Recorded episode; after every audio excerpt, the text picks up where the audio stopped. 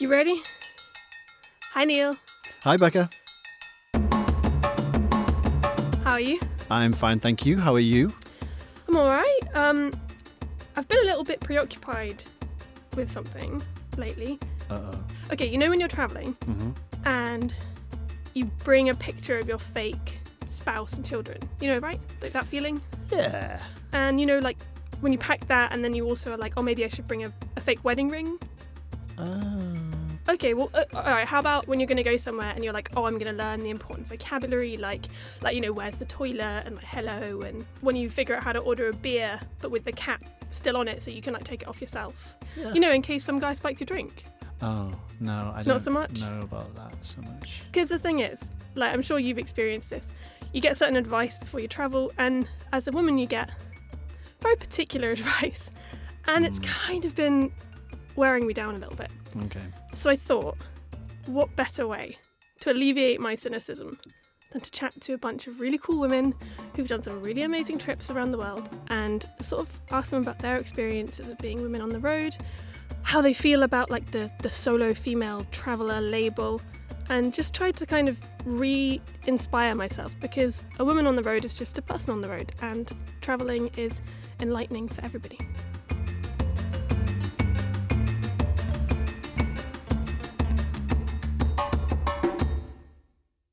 Part of my job as an editor, obviously I read and edit each section of our guidebooks. And one section I've been preoccupied by lately is in our basics chapter. We've usually got a section called Women Travellers. Now, I'm usually pretty happy with it. We give some solid background on the destination, we mention any practical tips relevant to women travelling there, and we try to avoid being too obvious or patronising. That said, I thought I would just share with you a little something from an old edition of the Rough Guide to Kenya. The way you look and behave gets noticed by everyone, and they're more important if you don't appear to have a male escort. Your head and everything from waist to ankles are the sensitive zones, particularly in Islamic regions. Long, loose hair is seen as extraordinarily provocative, and doubly so if blonde. Pay attention to these areas by keeping your hair fairly short or tied up. If you find it's too hot to wear a bra, it's unlikely to bother people. If you'll be travelling much on rough roads, however, you'll need a bra for support. Seriously. No way. So that made me wonder how do intrepid women travelling today feel about being given that sort of advice? And are we, as a guidebook publisher or anyone in the travel industry, playing into a single image of the solo female traveller rather than representing the range and diversity of women who do travel? So, to that end, I've invited three incredible women here who have travelled the world by themselves. Shocking, I know. We'll start with Jay. Hi, my name is Jay. I'm a London based travel blogger. I was born in Nigeria where I unfortunately contracted polio, but um, I blog about traveling with a disability and traveling as a black woman with a disability as well. Um, and Rebecca. I'm Rebecca Lowe, and I'm a journalist from London, and I specialise in human rights and the Middle East. And in July 2015, I spent a year cycling from London to Tehran, going th- going through as many Middle Eastern countries as I could along the way, just in order to get to know the region better and to tell the stories of the people I, I met there, and really to see it from the bottom up rather than the the, the top down, um, to sort of speak to the families and the communities and that kind of thing. Can you tell me a little bit quickly about the route you took? Uh, yes, so I went through 20 countries. I went through Europe and the Balkans first, and then I went through Turkey, uh, got a boat to Lebanon, then to Jordan, to Egypt, down the Nile to Sudan, Khartoum. Then I jumped from, from Sudan over to Oman, where I went to the, the UAE, and then got a boat from the UAE and worked my way up Iran to Tehran. Great. Amazingly uh, tight buttocks at the end of it. I'm sure I, I won't inquire further. um, and finally, we have Rachel. Hello, yeah, uh, I'm Rachel Mills. I'm a travel writer. I was uh, a senior editor with Rough Guides for about five years, um, and then I went freelance 18 months ago um, in order to kind of travel a bit more and, and work on my writing. So I've been to uh, Vietnam, to New Zealand, to India. Um, and Ireland, uh, and actually England as well. I drove around the north of England in my camper van for a month, updating the guidebook. So yeah, that's me. What did you think about that quote from the old mm, oh, Rough Guide to Kenya? it's really interesting. So talking about so the the book I'm editing at the moment, I just changed something, and it's not that old, so it would only be the last edition, maybe two years ago, and it just said something about unaccompanied women should be wary of getting in a tuk tuk at night, and it's a similar sort of thing that sounds like sensible advice, but unaccompanied that you know that assumes that you're actually meant to be accompanied, and it's just a slight tweaking. You know, good advice if, if that's if that's an actual thing that you need to be worried about. But the problem with guidebooks, I find, is a lot of them back in the day were updated by by men. Mm. Um, and, you know, older men, yeah. generally privileged white older men, mm. and sometimes it's just a lot better coming from another woman. And what about you, Rebecca? Yeah, I agree with Rachel. I think that sometimes it can come across as patronising, quite didactic. You know, you should do this. Whereas I think it's really a suggestion. It's it's telling you about the the culture of a region and then leaving it up to you. And that the tone is really important. Like you know, you can give suggestions, light light suggestions about what a woman should consider and think about and the situation, but leave it down to her to make that that decision herself. So um, yeah, I think that that one slightly missed the mark that's uh, that you read out earlier. Yeah, a little. So, why travel by yourself? Why travel solo? Um, let's start with Jay. Um, I like traveling by myself purely because you get to know a place and the people within it. Because I have, on rare occasions, traveled with other people, and what I find is whenever you're traveling with another person or as part of a group, that's who you speak to, that's who you relate with. And then you don't really get to know the place apart from the touristy areas. I feel like you're missing out quite a bit when you're not able to talk to the locals or have a chance to. And the other perk for me, uh, a benefit that I find of traveling by yourself, is that you can decide when you wake up. So you can decide to have a mm. slow day, a fast day where you see everything, or a day where you don't wake up until one o'clock. I'm definitely with you on the last one. Yeah, for sure. um, how about you, Rachel? Like, where's your work updating? Rough Guide's taken you? Why yeah. do you like travelling solo? Well, I guess for me, I often travel solo because it's for work. Um, and since doing that, that's when I realised that I actually really liked it, and I do it more, you know, for pleasure now as well. Yeah, definitely getting to do what you want to do. Totally agree with that. You know, you wake up in the morning and you decide how you feel. And oh god, traveling partners are tricky. There's only very specific people that I can travel with, mm. and and it's not even you know some of my, my best friends. I would not want to be stuck with them 24 hours a day. Um, you know, you just have different things in common. I absolutely agree with the fact that you don't talk to other people. If there's two of you or a group of you, you're really introverted, and and yeah, it's amazing to have backup and you bond and you have that different experience. But I actually find that you really get to get to grips with the culture and with people when you're on your own because people talk to you and and you talk to them. Um, yeah, especially in work, you know, I have to I have to go and ask questions and do tours and things like that, and it just gives you a whole other side. Rebecca, how about you? Yeah, I mean, I absolutely agree with, with what's been said already because I think when you travel with people, I mean, everything is a is a compromise. And and being quite a selfish person, I just don't like compromising. You know, I like to do what I want to do. And uh, as Rachel was saying, you know, when I go for work and I'm doing journalism, it's very hard if you've got other people around. I also think that when you're on your when you're on your own, you have to rely on yourself. You have to solve problems yourself. Um, you have to um, deal with everything that's that's thrown your way. Which, and in that sense, it's it's much more challenging, but also much more exciting.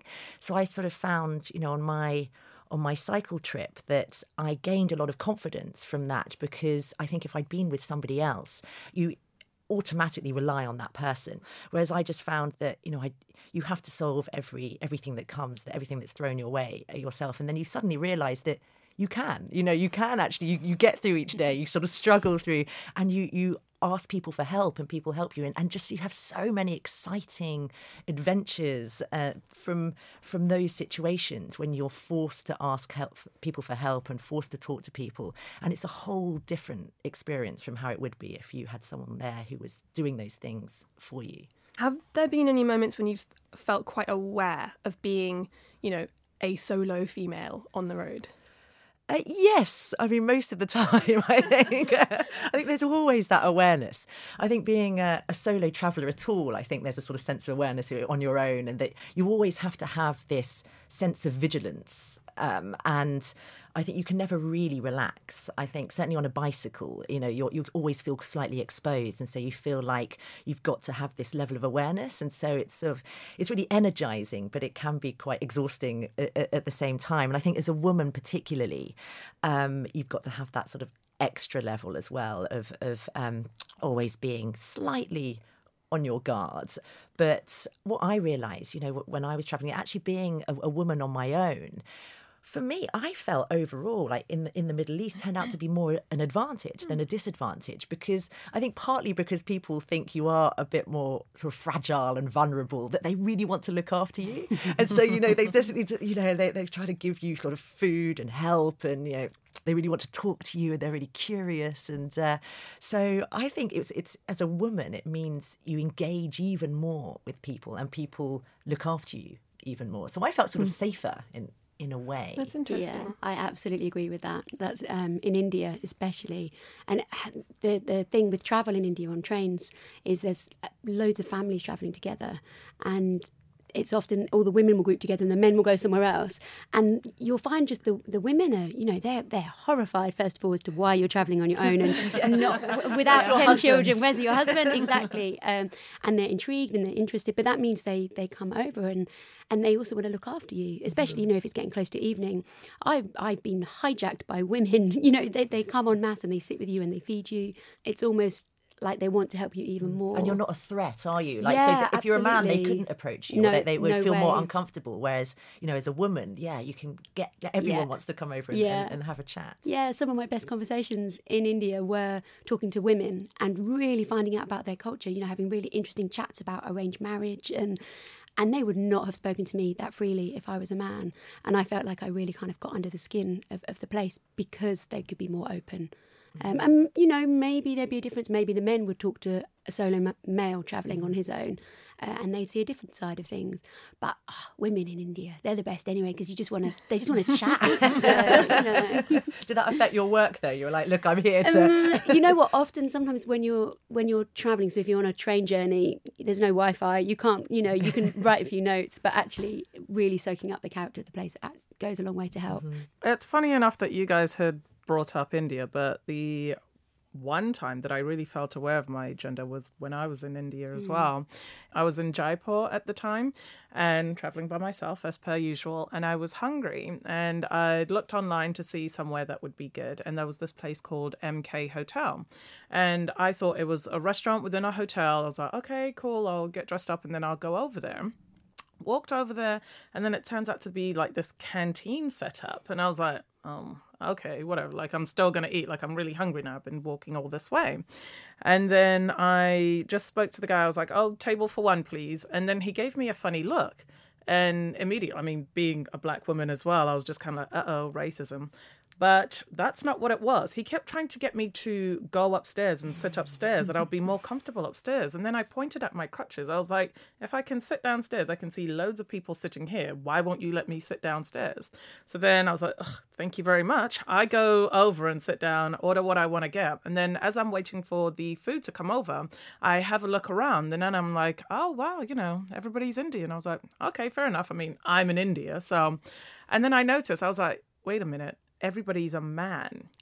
in this pa- yeah, in this particular spot, the family room or you know like the visitors room whatever, it's upstairs. So where you're dining by yourself with your family, with your partner, whatever. But downstairs is where the tuk-tuk drivers would quickly grab a meal to eat and then go because their bikes are outside. And then I was like that's how I ended up having dinner with 30 Indian men in India.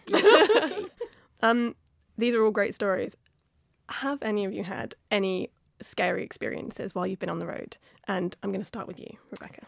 There was one incident that was particularly scary, which was in Jordan, in southern Jordan. And this is a, a Bedouin area, and definitely it's a very patriarchal society there. And uh, they have certain ideas of, of, of women, and in certainly in the more remote regions, not so much in the kind of urban, the, the cities and the towns. But I had ripped my tires to shreds on some thorns near the, the Dead Sea, and I was trying to flag down a, a, a car, and uh, a guy came and helped me from from a hotel, and it seemed to be like a kind of normal thing to do because this guy was like, "I'll help you," you know, and so I thought, okay, it seems to be that. Flagging down cars is sort of quite reasonable. And so, I, so I, this car stopped and I, I got inside. It was this truck driver.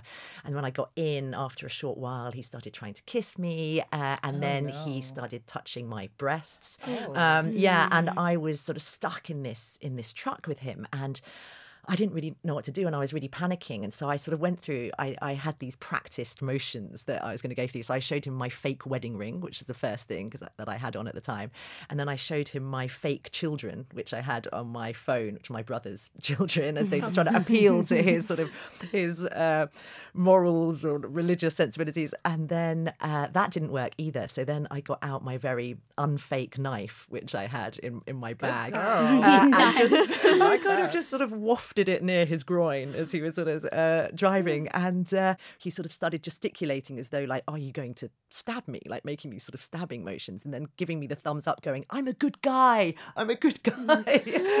So- well, that was disproved a moment ago. yeah, well, Yeah. exactly. I'm not sure the evidence suggests that. So uh, then he he did pull over and, and let me out, and, and and I got out, and it was all fine. But I do find that you know I got myself into that situation, and it wasn't absolutely necessary. You know, I could have not hitchhiked. And uh, I think generally, as a woman, if you stay in sort of fairly public areas and there are people around, I mean, that was just one incident out of a whole year on the road. I mean, there was maybe a, a couple of others which weren't quite that bad. Um, but I mean, generally, I have to say that that was an aberration that I really did feel sort of safe most of the time. Um, so solo female travel is a big thing right now. A lot of brands have kind of picked up on that. So, um, one thing I think is very interesting recently, Intrepid Tours have started doing this women only trip to, I think it's Iran, Jordan, and Morocco.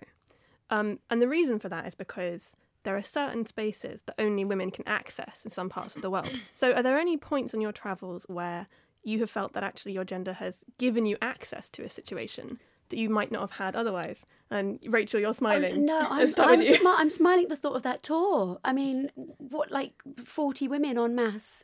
You know, it kind of sounds great, but it also, if, if you want to be a little bit inconspicuous and, and not have your gender define who you are when you're travelling, travelling with only women, I don't know, I- it doesn't, it doesn't appeal to me.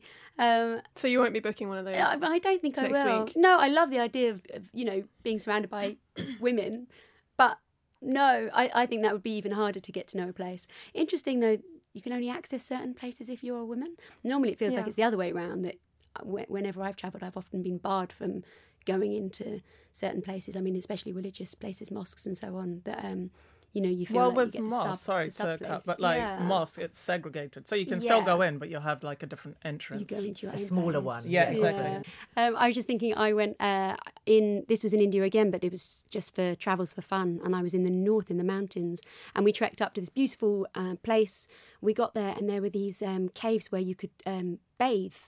Uh, and we got there, and it was stunning. You know, in, in the Himalayas, there's there's snow and there's hot. Um, Hot water. What are they called? You know, springs. Hot springs. Yes. Thank you. and I was like, wow, I can't wait to get in. And then all the signs, uh uh the hot springs, the open ones for, were for the men.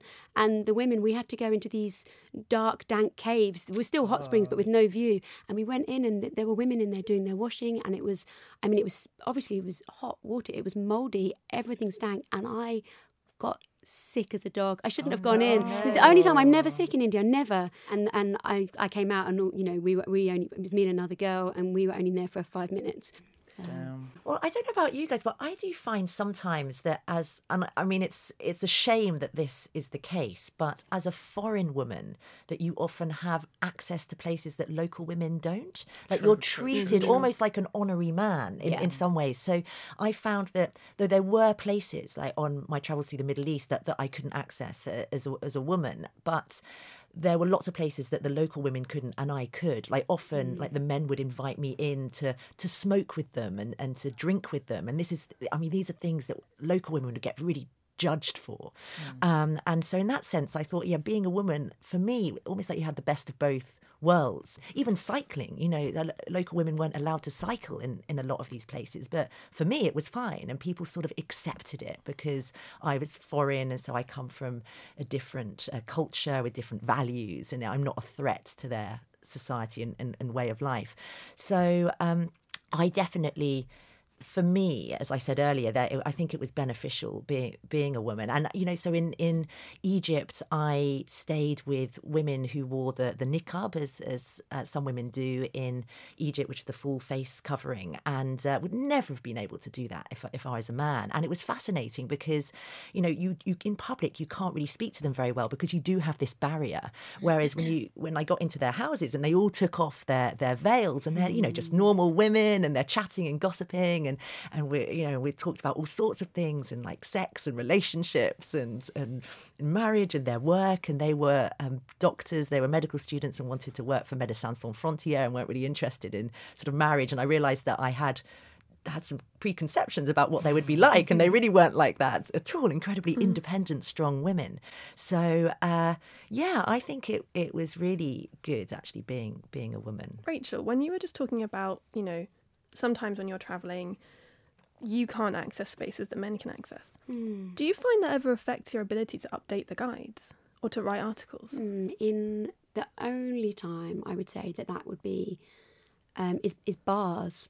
There are um, God, I keep harping on about India, but I think that's because it's the it's the place that's been the the kind of biggest difference. Um, you know, everywhere else that I've been, you know, Vietnam and New Zealand, and it's really it's very equal where you can go. Bars, there are some really interesting. Basically, they're only for men, and um, you you wouldn't want to go in. I wouldn't want to go in. You know, I went into a couple of bars that did have windows, um, and everybody stops, and it you realise very quickly. I was really interested. You guys saying earlier on that you hadn't noticed that it was only men. You know, when you walk in, I'm so aware of that. When I But walk I'm around, really I'm like, oh. though. See, I think I'm too sensitive. I, I I became so aware because I didn't want to be in the wrong place or doing the wrong thing. But bars, yeah, I you know there are bars in the guidebook that I should have been able to go in and look at and and give a give an overview on, and I either wasn't allowed in or I definitely did not want to go in. Jay?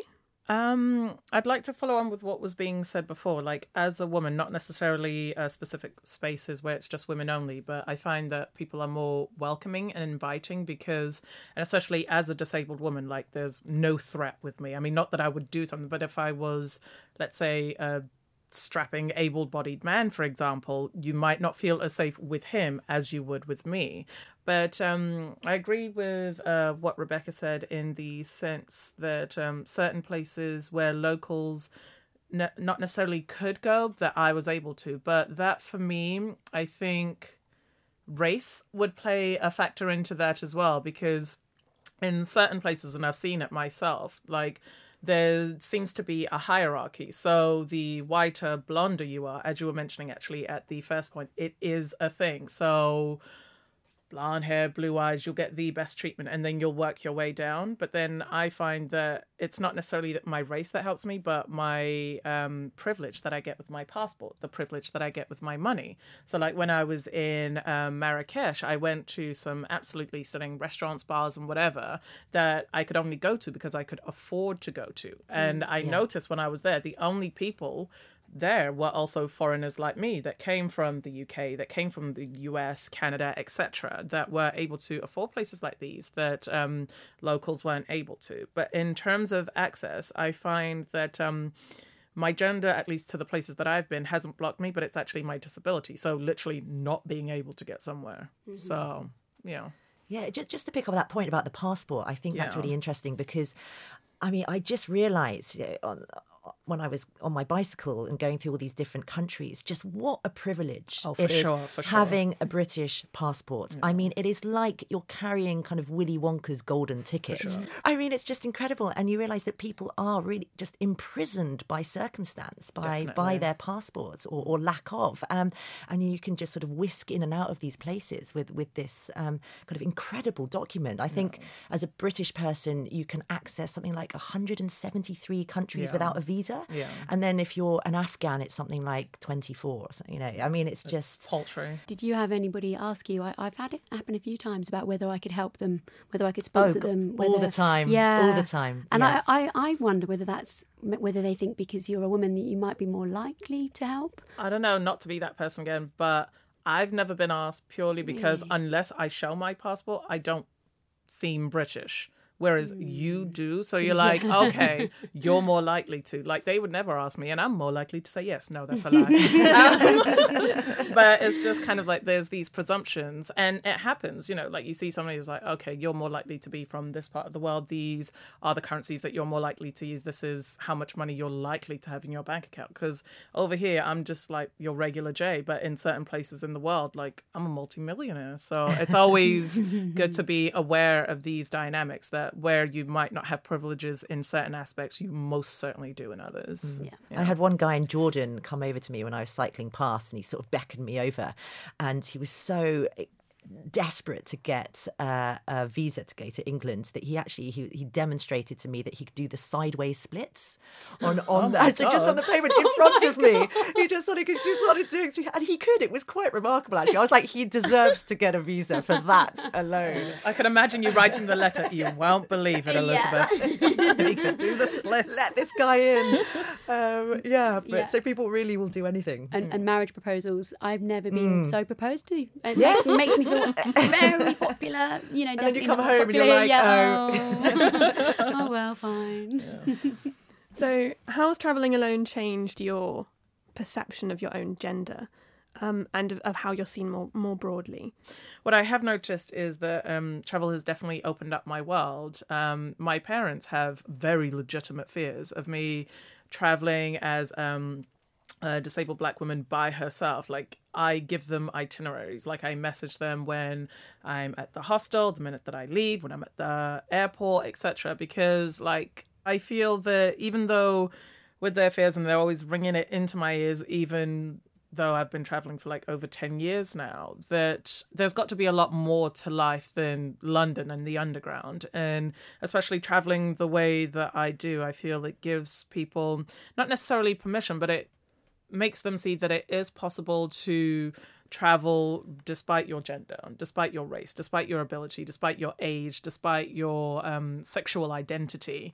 So, I mean, you do have to be um, conscious and aware of the cultural norms of where you're going to, but to limit yourself and not see the world, I think that would devastate me. Yeah. I, wow, that's yeah. I, I definitely agree with that, and I, I think the, the interesting thing is that there's not actually that much to fear. Yeah, you know, I, sure. I've, I've, I'm I think my parents are so over me traveling; they don't even know where I am half the time, and and I but I find that my self reliance has really made me, you know, I try and be culturally aware, and I think about where I'm going, and I make plans, but I don't let it frighten me, or I, I try not to let it frighten me, um, because until you actually step out of the door and, and go to places, I mean, the Middle East, looking at Rebecca, that's somewhere that probably does give me a few fears, and it shouldn't. I'm sure it shouldn't. Um, I met so many people who, when I talk about my travels, so many women, especially, saying, oh, "I really want to do that. I really want to go there, but you know, I'm scared." I, we we live in London. London's scary. It's scary Yes, here, yes, and yes, we manage. Yeah, just as well every day. Yeah, it's interesting. I mean, I know so many solo female travelers, and I don't know anyone that has a real horror story of something terrible happening to them. Uh, so I do think the dangers are overblown, and I do think a lot of it is the fault of, of the media that you get because the media only ever reports the worst. You know, you only ever hear the worst, and so you get a completely skewed sense of what the dangers are, and what and that's the case in the West, um, but it, and even more so, you know, in, in, in other countries and particularly in the Middle East. And what I was struck by was just this, this overwhelming sense of fear, and it's also something that's so frustrating that the, the the men would sort of perpetuate as well. They would pr- have this very overprotective attitude to the women. So it wasn't that they were sort of abusing the women, or so- you know, but they, it was that they were just mollycoddling. They wanted like, to look after, patri- hugely patronising, and the women would internalize this and sort of think, oh, it is a dangerous place out there. I couldn't possibly sort of go out without a man by my side. And and this was what you know. This is the sort of thing that I think really needs to be broken down. And it's not just in the Middle East; it really is in the UK yeah, as I was about to say that completely rings true for me for, for the Yeah. UK. Definitely not just being away. Just mm. yeah, that the, the the dads worrying about their daughters, you know. Yes. And so many, so many do, and it's cute. I get it, but. God, let let let women go. Let, Let them let them experience the world. Yes. Um, how do you feel then, given everything we've spoken about, about that label, the solo female traveller? Nothing is off the table. You can be very honest. I know I've been using it. What do you think about that, Rebecca? Yeah, I do find it. It's a shame that we have to use it. I sort of understand why we use it, um, and that you know there are certain things that women do need to perhaps be more aware of than than men. Um, like you know, in, in, your guides, you know, you might give sort of certain uh, some advice about uh, how you dress and things like that. But uh, I would like, ideally, I suppose, down the line to get to a stage where we're just all solo travellers together, and gender isn't an issue anymore. Mm. Jay? I completely agree with you in the sense that I would like to reach a stage where we won't need it, but until men fix up, we're gonna need it. That's all I gotta say. And Rachel? Yeah, I think um, the thing that gets me the most at the moment is, is, is female authors, you know, uh, travel authors especially. You always get tagged with the female bit. Why? Why is that mm. important? You know, thinking about the some of the books that I love and and you know tracks. Uh, I think it's Robyn Robyn Davidson. You know, it, it's it's a book by a woman. You know, it's a book. It's a book by an author. It's a book by a writer. And and I just feel that's just getting patronising. You know, it, it, it's it's it's interesting, but I don't need to be told that before I read it. Okay, and we're going to move on to your final question. Where is next? We'll start with Jay. Uh, where is next? More likely than not San Francisco, but I would love to go to Colombia. Rachel? You know, I'm in a funny position at the moment that I'm actually trying to travel less. Um, I know, horror. I've always travelled really far. You know, this at the start of this year, I was in New Zealand for six weeks. It's very disruptive.